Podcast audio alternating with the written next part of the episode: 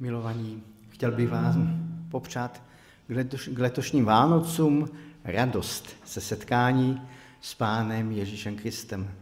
A je tento čas naplněn radostí z toho, že se k lidem sklonil Bůh.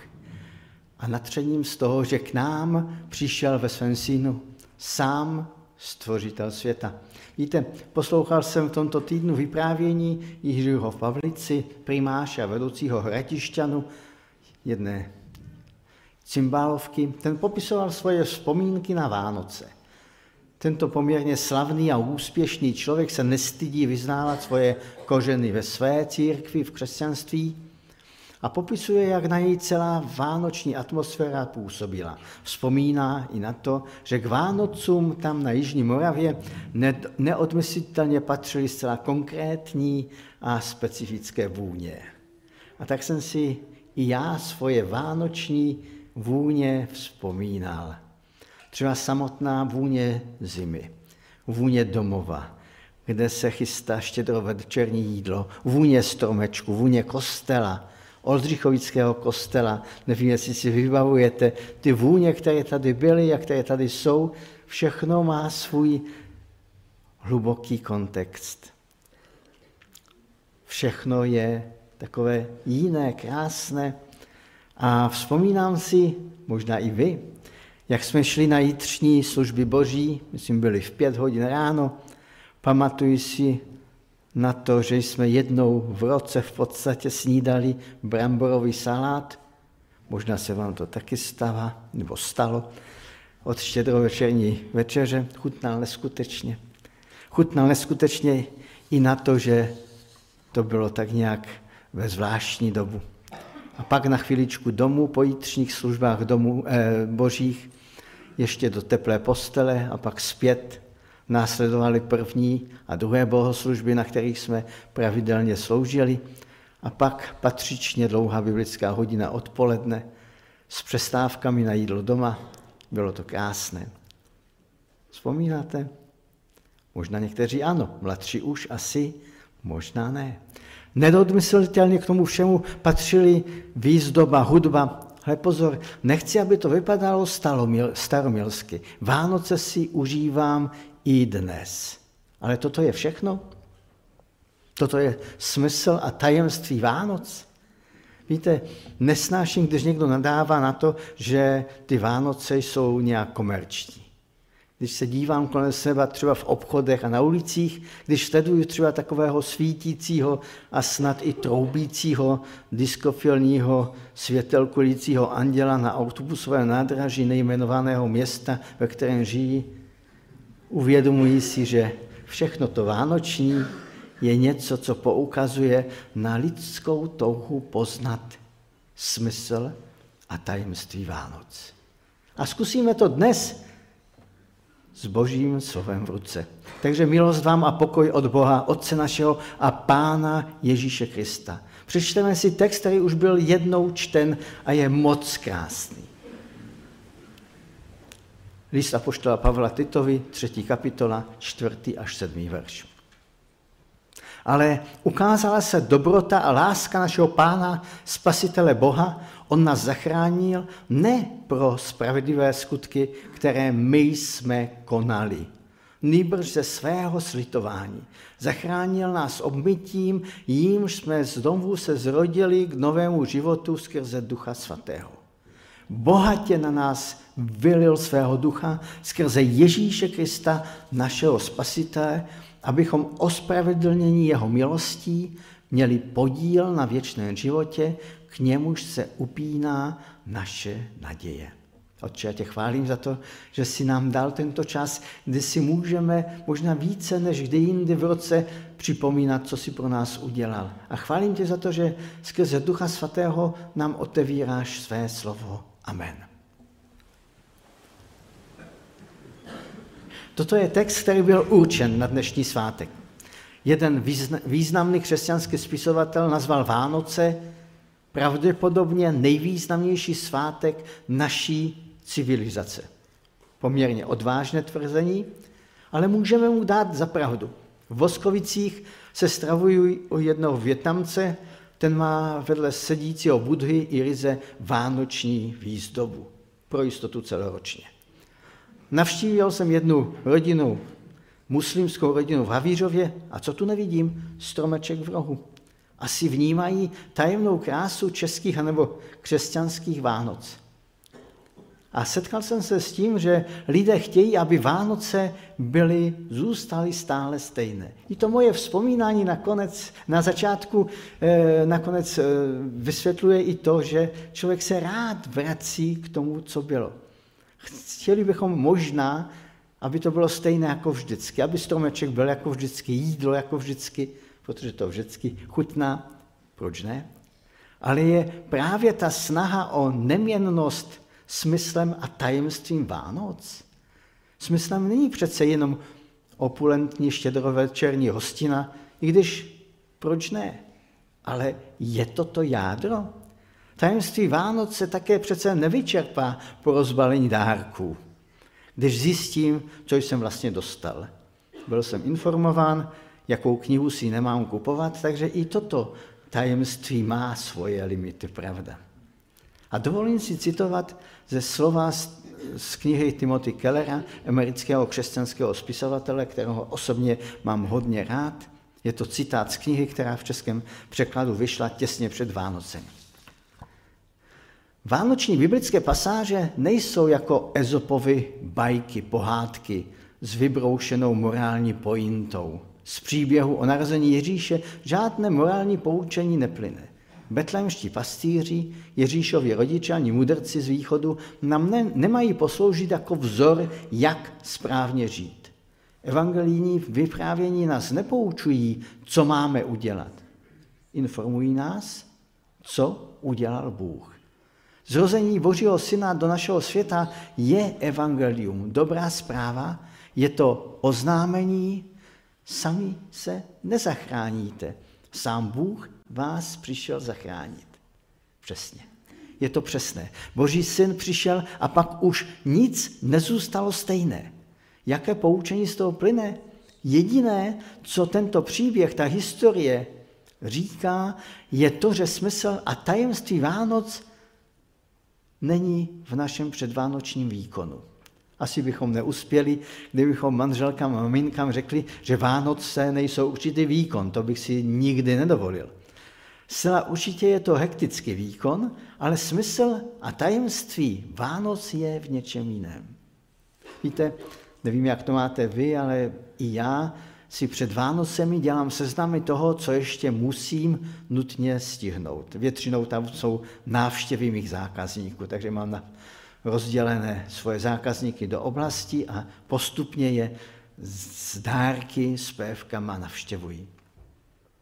Navíc se to spojuje to naše, ty naše seznamy s tím, že od nás lidé očekávají v práci nějaký výkon. Konec roku známe to.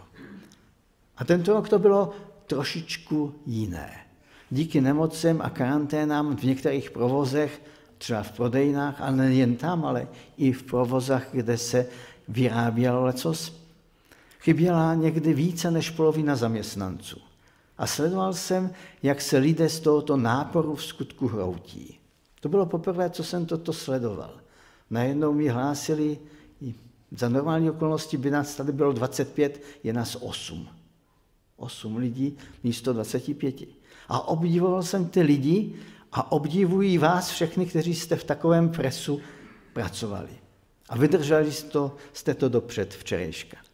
Když takhle člověk musí zvládat tyto mnohonásobné tlaky, až se diví, že lidé ještě žijí. Toto nebylo ani loni. Ale toto je smysl a tajemství Vánoc? Vydržet? Víte, a přesto vypětí vnímáme krásu. Vnímám, vnímali jsme ji kdysi v dětství, vnímáme ji nyní. Touha po kráse a po harmonii nám je vložena samotným Bohem do srdcí. A tak chceme, aby to bylo krásné jako v dětství, kdy vše bylo tak nějak v pořádku, kdy svět byl ještě normální, řekneme si. Víte, v mém dětství moji rodiče museli šetřit, ale dárky jsme dostávali krásné a hodnotné. Bylo dost praktických věcí, to je pravda, ale byly i hračky, sportovní potřeby i knihy. Já jsem následující dny zapomněl o světě a četl, protože dostával jsem většinou knihy a četl a četl. Toto je moje představa ideálních Vánoc. Přečíst deset knih. Promiňte, zase jsem se nějak zasnil, ale eh, to taky není duchovní smysl a tajemství křesťanských Vánoc. A tak se vracím k tomu našemu textu. Možná o Vánocích vnímáme více než kdy jindy skutečnost, že, teď cituji z našeho krásného, dokonalého, perfektního textu z, z epištoly Titovi. Ukázala se dobrota a láska našeho spasitele Boha. On nás zachránil. V latinském textu se objeví nám dobře známé slovo humanitas. Dobrota a láska k lidem, láska k člověku. Bůh má v sobě božskou humanitu. To slovo má teď jiný význam, ale v podstatě je to láska k člověku. Boží nepochopitelnou a nezaslouženou náklonost člověku. Chápete? Chápete to? Není to úžasné tajemství, že v Bohu je náklonnost, láska, humanita, když použijeme toto latinské slovo, k člověku? Náklonnost, která není jen nějakou ozdobou na stromku, ale něčím, co v samotném srdci Boha hluboce tkví, co tam je. Toto je něco, co se v koledách objeví mnohokrát, ale možná to nevnímáme. Bůh, který se ze své lásky vydal nám, poslal syna k záchraně člověka. Jasné, ale jak si to jen představit? Jak to udělal? A samozřejmě, proč to udělal? A nebo to jsme my, lidé, byli tak dobří, že pán Bůh nám poslal svého syna? Ani náhodou. Budeme číst dále. Ne pro spravedlivé skutky, které my jsme konali, nýbrž ze svého slitování zachránil nás obmytím, jímž jsme se znovu zrodili k novému životu skrze Ducha Svatého. Sami jsme v skutku nic dobrého neudělali. Naopak, naše jednání bylo zavržení hodlé. Co na to Bůh? Co na to Bůh? Jakým způsobem odpověděl na naši nedokonalost, hříšnost Bůh? Bohatě se, bohatě na nás vylil svého ducha. To citujeme z toho listu Titovi. Skrze Ježíše Krista, našeho spasitele, abychom ospravedlnění jeho milosti měli podíl na věčném životě, k němuž se upíná naše naděje. Jak to funguje? Jsem pro Boha nepřijatelný, ale nejen jsem přijat, ale jsem se stal spoluvlastníkem. Tam je slovo podíl. V polském překladu je slovo dědictví.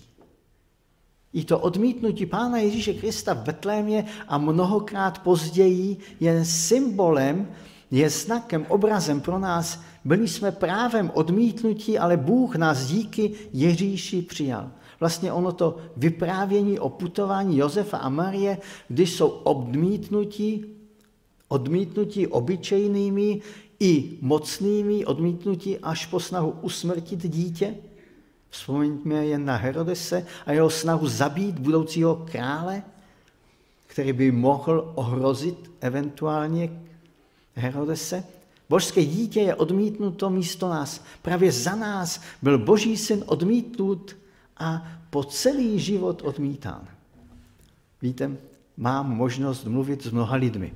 Je to opravdu síla, pokud potkáte člověka, který prožil odmítnutí od jiných lidí a neumí odpustit. Může se to stát v dětství, může se to stát v dospělém životě.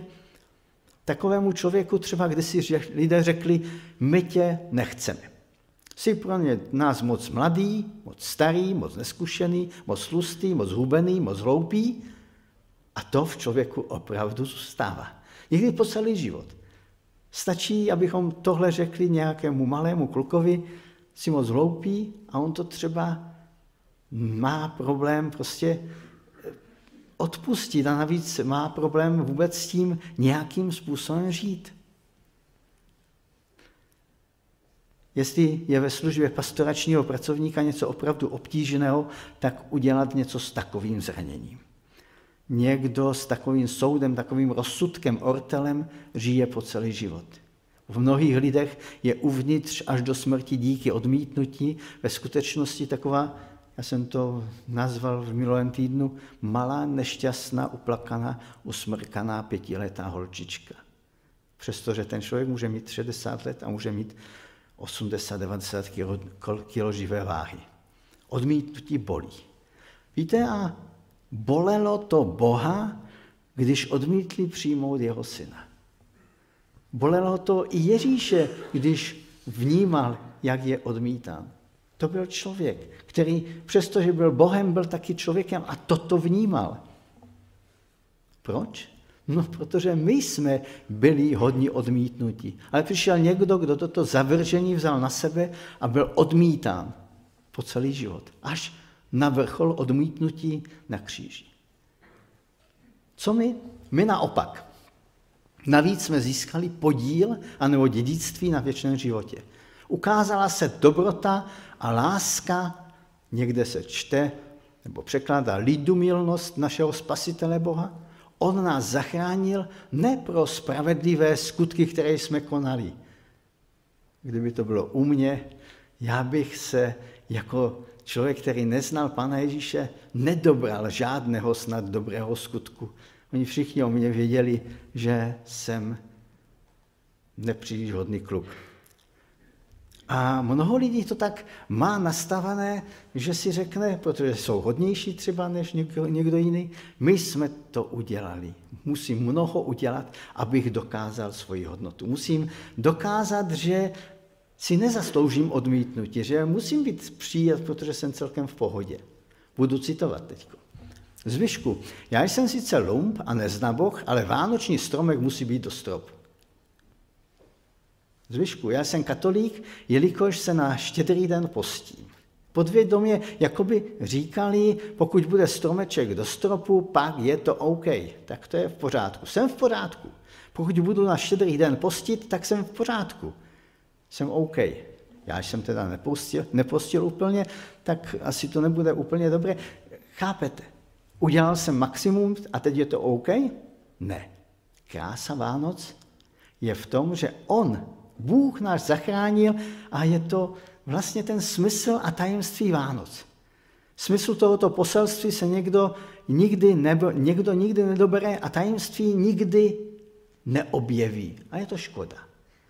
Kdysi jsem to vysvětloval kamarádům na důlním podniku, jak funguje evangelium, protože se mě ptali. Říkal jsem, víte, evangelium je ve zjištění, že my to nezvládneme. Proto přišel Kristus. Snažil jsem to vysvětlit na základě podobenství z písma. A víte, co mi jeden z nich pověděl? Řekni mi to ještě jednou. To je zajímavé. To jsem ještě nikdy neslyšel. Zvláštní. Mnozí lidé vyprávějí o Vánocích takto. Vydělal jsem si tvrdou práci peníze, abych nakoupil dárky, koupil jsem je, vymyslel jsem, já jsem nebyl inspirativní moc v téhle věci, takže já se pod to nemohu podepsat. Zabil jsem kapra, nastrojil stromeček a vypočítají tisíc dobrých věcí, které udělali. A je to správně, tak to má asi být. Ale má to jeden háček. V tom není ani duchovní, ani původní smysl a tajemství Vánoc. Víte, kdysi můj dědeček, bylo to těžce, těsně po válce, jsem se doslechl z vyprávění, dával dětem po jablíčku. Schovával je na Vánoce. Ostatní jablka se musela prodat, aby bylo na nejzákladnější potřeby. Jablíčko byl dárek, který tehdy opravdu potěšil. To bylo maximum, co mohli dát rodiče svým dětem. Cena možná jiná, nesrovnatelná s našimi představami o ideálním dárku, ale motiv stejný. Chci dát. A je to krásné. Byť v tom není ani smysl, ani tajemství božího vtělení. Vánoce jsou o tom, co naopak udělal Bůh. Pokud bychom četli ten text před i po našem textu, taky bychom viděli, že apoštol Pavel vysvětluje, že je život před i po. Ne život před Vánocemi a po Vánocích, ale život před tím revolučním a po revolučním zjištění, že to On, Bůh, se nám vydal. Předtím jsme byli zaměřeni na sebe. Teď máme možnost žít pro Boha. Radikální obrat u jeslíček krále a spasitele. Navrhnu vám jednu věc, vlastně jednu modlitbu. Řekněme Bohu v úplně osobní modlitbě, díky, že smyslem Vánoc je to, že ty se ke mně sklonil a dal mi vše. Řekněme třeba taky, díky, že jsem pochopil tajemství, že já nic nemusím, ba ani ti nemohu nic dát, nemohu nic udělat pro své spasení. Tak jak pán Ježíš Kristus přišel k lidem, kteří žili v domění, že musí udělat vše pro své spasení, celý ten židovský systém byl na tom založený, že já udělám všechno, abych. On přichází naopak k nám, že nám říct, že toto výročí, ta vánoční sláva a krása je kvůli tomu, že Bůh ze své lásky udělal vše. Takže nabídnu vám takovou představu. Ty naše oslavy a hostiny jsou oslavami toho, že Bůh ze své lásky se nám vydal. Možná bychom mohli si celou věc Vánoc, ono tajemství Vánoc ještě přiblížit jedním slovem. První Vánoce nastaly, abychom ospravedlnění jeho milosti měli podíl na věčném životě. Podíl na věčném životě. Vánoce nastávají, až jsou tady, abychom měli podíl na věčném životě. Dovolím si použít příklad ze soudní a právní praxe, jelikož některá slova se právě v této branži používají. Vánoce jsou o tom, že my jako lidé jsme byli shledáni pro Boha nepřijatelnými, dokonce nepřátelskými. Naše skutky si zasloužily trest. Jak ty osobní, tak ty naše obecně lidské. Ale dostali jsme milost a pak nastává další zcela nepochopitelná věc, další tajemství. Stáváme se podílníky, spoluvlastníky věčnosti. Dostali jsme podíl. Podíl. Jsme božími společníky. Kdyby nám Bill Gates nabídl, že nám dá podíl ve své firmě, asi bychom se příliš dlouho necukali. A třeba mám firmu a jsem její majitelem, ale když podíl předám někomu blízkému, tak to je pochopitelná věc. Řekneme si, ano, je to dcera, syn, tak to se dá. Normální taky je, že ten podíl třeba výhodně prodám za dobrou cenu. Ale pokud byste dali podíl někomu, kdo to ani nedaplatí a nemůže zaplatit, ani si to nezaslouží, vůbec ne, je to v skutku nepochopitelná věc. Pokud by se vám to stalo, tak by se dí, lidé hodně divili. A chtěli by přijít tomu tajemství na kloup. Proč to ten člověk udělal? Proč dal podíl ve svém majetku někomu cizímu, nedokonalému, špatnému třeba dokonce? Ale pokud bych dokonce někoho, kdo mě okradl nebo mi ublížil, udělal podílníkem, tak, byste, tak byste si o mě třeba řekli blázen. A chtěli byste přijít na kloup tomuto tajemství. Tajemství, proč to udělal. Lidé by si řekli, v tom něco bude. Co v tom je? A řeknu vám tajemství. Tajemství Vánoc. Je to v lásce. Je to v boží lásce k nám. A dnešní text nám opravdu sděluje smysl a tajemství Vánoc. Smyslem a tajemstvím Vánoc je boží láska k člověku. Láska ke mně. Možná ještě přesněji. Tajemství Vánoc je boží láska ke mně. A smyslem Vánoc je toto pochopit a přijmout. Budeme se modlit. Otče, já tě chválím za to, že jsi nám dal své slovo. Chválím tě za to, že jsi nás tak měl rád, tak jsi nás zamiloval, že jsi k nám poslal svého syna Ježíše Krista, abychom my měli podíl na tvém království, na tvé věčnosti, na tvých věcech. Moc tě prosím, abychom jako podílníci, jako bohatí lidé v tobě takto žili. Chválím tě za to, co, co jsi všechno pro nás udělal a co nám dáváš. Amen.